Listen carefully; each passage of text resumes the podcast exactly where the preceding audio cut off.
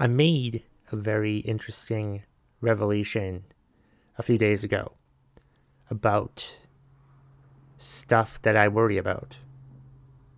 And I want to talk about it on today's episode of the McTaggart Attack podcast.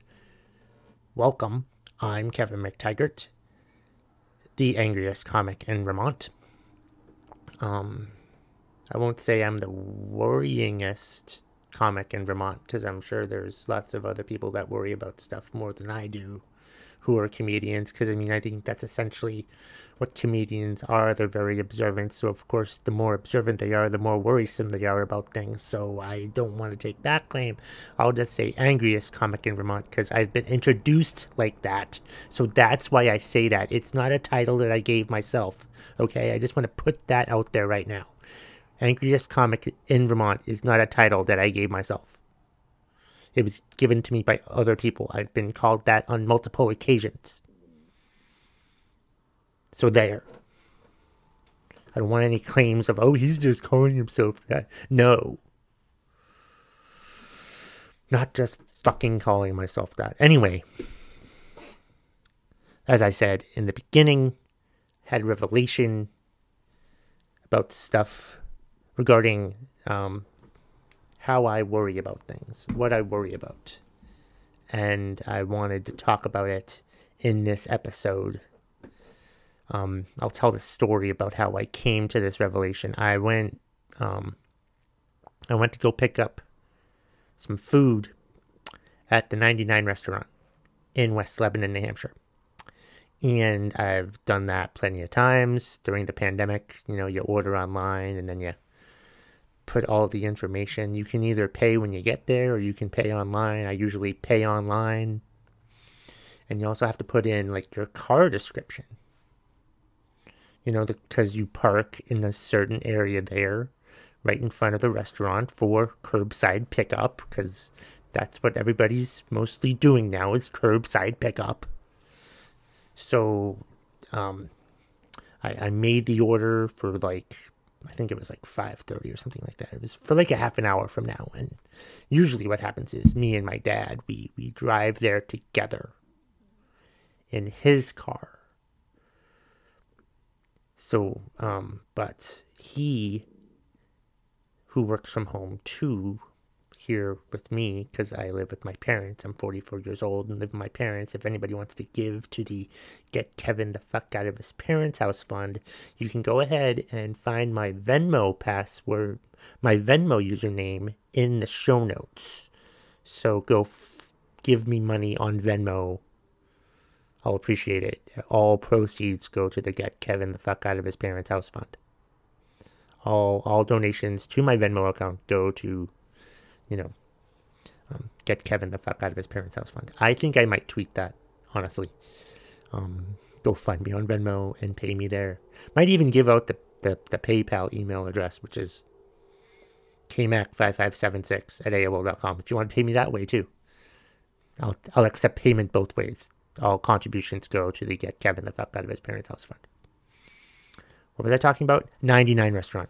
So we usually go to the Drive 99 restaurant together, but he had a problem. He's working from home, but he just got a new phone because his old one died. So he was trying to set up his new phone and he was the process in the process of doing that. And I was helping him with that. And I, I, I helped him with it, you know, pretty well. I, I had a feeling I was going to help him with it a lot anyway.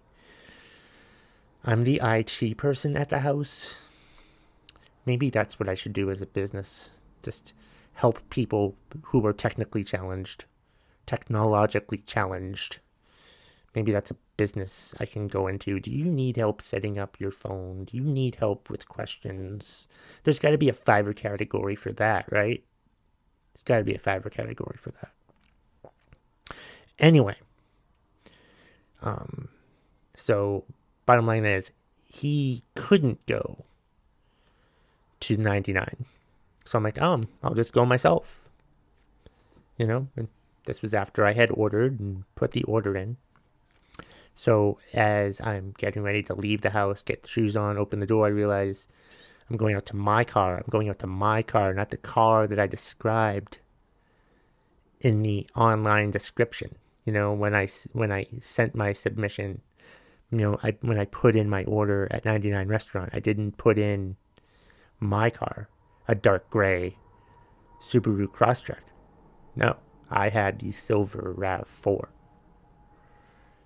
You know, from Toyota. So I'm like, oh crap. And then I walked out the door. Because I was thinking, I'm just going to go there and explain it to them. Because I was worried that I wouldn't be able to get my food if I just parked there and didn't get, and did, you know, and just waited for my food. Because they wouldn't come out to me because my car wasn't parked, wasn't the car that they were supposed to be looking for that was affiliated with my order, that was associated with the order that I put out. So I drove there. I still parked in the curbside parking. And then I got out of the car immediately to go in there with a mask on because I'm not stupid. Wear a fucking mask, people. Wear a mask. If you can't socially distance, wear a fucking mask. How how how how can people screw that shit up? So anyway, I'm I'm at I go into the 99 and, and I wait because the woman's on the phone and I explain my situation. Like, I drove here in the wrong car, but I made an order and like I was prepared to give them my credit card and I'm like, I was preparing all this stuff. I was worrying about all this stuff and they're like, oh, don't worry, that happens all the time. That happens all the time. And like they gave me my food and they're very nice about it and I was very nice about it. It was a very good situation. I brought the food home. But that whole story, that whole scenario, that whole situation made me um, realize that I worry about stuff for the most part. That happens all the time. Be it I drove to 99 in the wrong car for curbside pickup. That's one example. There's a bunch of other examples. Like I I do tend to worry about stuff that happen all the time for some reason right now I can't think of any other examples, but like uh, it's just anything really. I just um, whether I forgot to do something or didn't do something correctly, didn't follow the exact instructions, you know, worrying about stuff like that. I, I, I like I could have I could have waited in the car. I think they told me, and they would have came out and they would have, you know, said, "Oh, okay," you know, and given me my food. But like I went in there, I went into 99 to to let them know, you know, that hey, I'm I didn't come in the right car. So they just gave me my food while I was in the restaurant, which was fine. But like, there's it's it's scenarios like that, things like that, things like that where the person where where I've done something wrong or I, I'm worried that something bad will happen to me, and I tell them, you know, oh, I did this such and such, and they're like, oh, it happens all the time.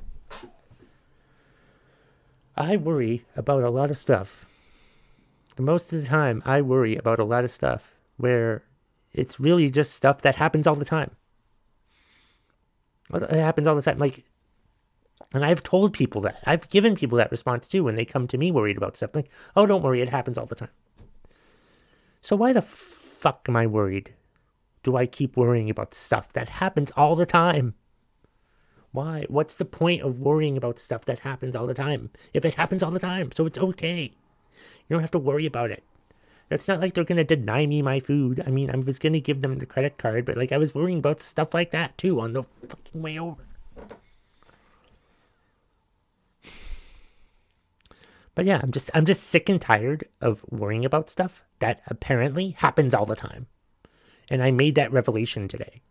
Or, or the other day and I wanted to talk about it on today's episode of the McTaggart Attack podcast. Available on YouTube and wherever you're listening to podcasts. But you know that because you're watching it right now. Are you watching it right now? Leave a comment if you're watching it right now. Leave a, like if if you're hearing me asking, I'm asking.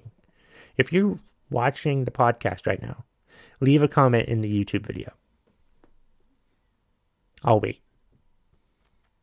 because I just started putting these on YouTube video of me doing my podcast on YouTube, and it's where you ever listen to it in on podcast. If you're listening to this on the podcast, uh, leave me a message too. If you're listening to it right now, I want to know if anyone's listening to this part of the podcast right now. I will not be surprised if nobody replies to me, but I'll be pleasantly surprised if somebody does reply to me. And uh, um, before I go, don't forget that I hate I hate these stupid call to action thingies, but god damn it, I want to say it anyway. Hit the like and subscribe button on YouTube if you haven't subscribed already, but definitely hit the pound, hit hit the hit the like button. And you can also hit the like button, I think, on some of the ways you listen to it on podcasts. But subscribe, rate, and review it, please. Because the more reviews I get, the more attention the podcast gets. And before I go, I just want to say that I really like um, Coke Zero Sugar. I mean, they changed the formula a number a couple of years ago, and they nailed it because it's zero calories and tastes just like Coke. So this podcast, this episode in particular, is a, unofficially sponsored by Coke Zero Sugar. It's delicious. Tastes just like regular Coke. They nailed it. I did a podcast episode a couple years ago when they did change the formula and I said that they nailed it. And then, like a few days later, they came up with an ad that said that they nailed it. So I feel like they owe me money, but I'm not going to be upset about that. I'm not thinking about the past. I'm thinking about the future. I want to sponsor Coke Zero Sugar, is what I'm saying. So if Coke, if you're if you're watching, I'll sponsor Coke Zero Sugar in every damn episode if you pay me to do this podcast. And that's the bottom line. If you smell what the McTaggart Attack podcast is cooking.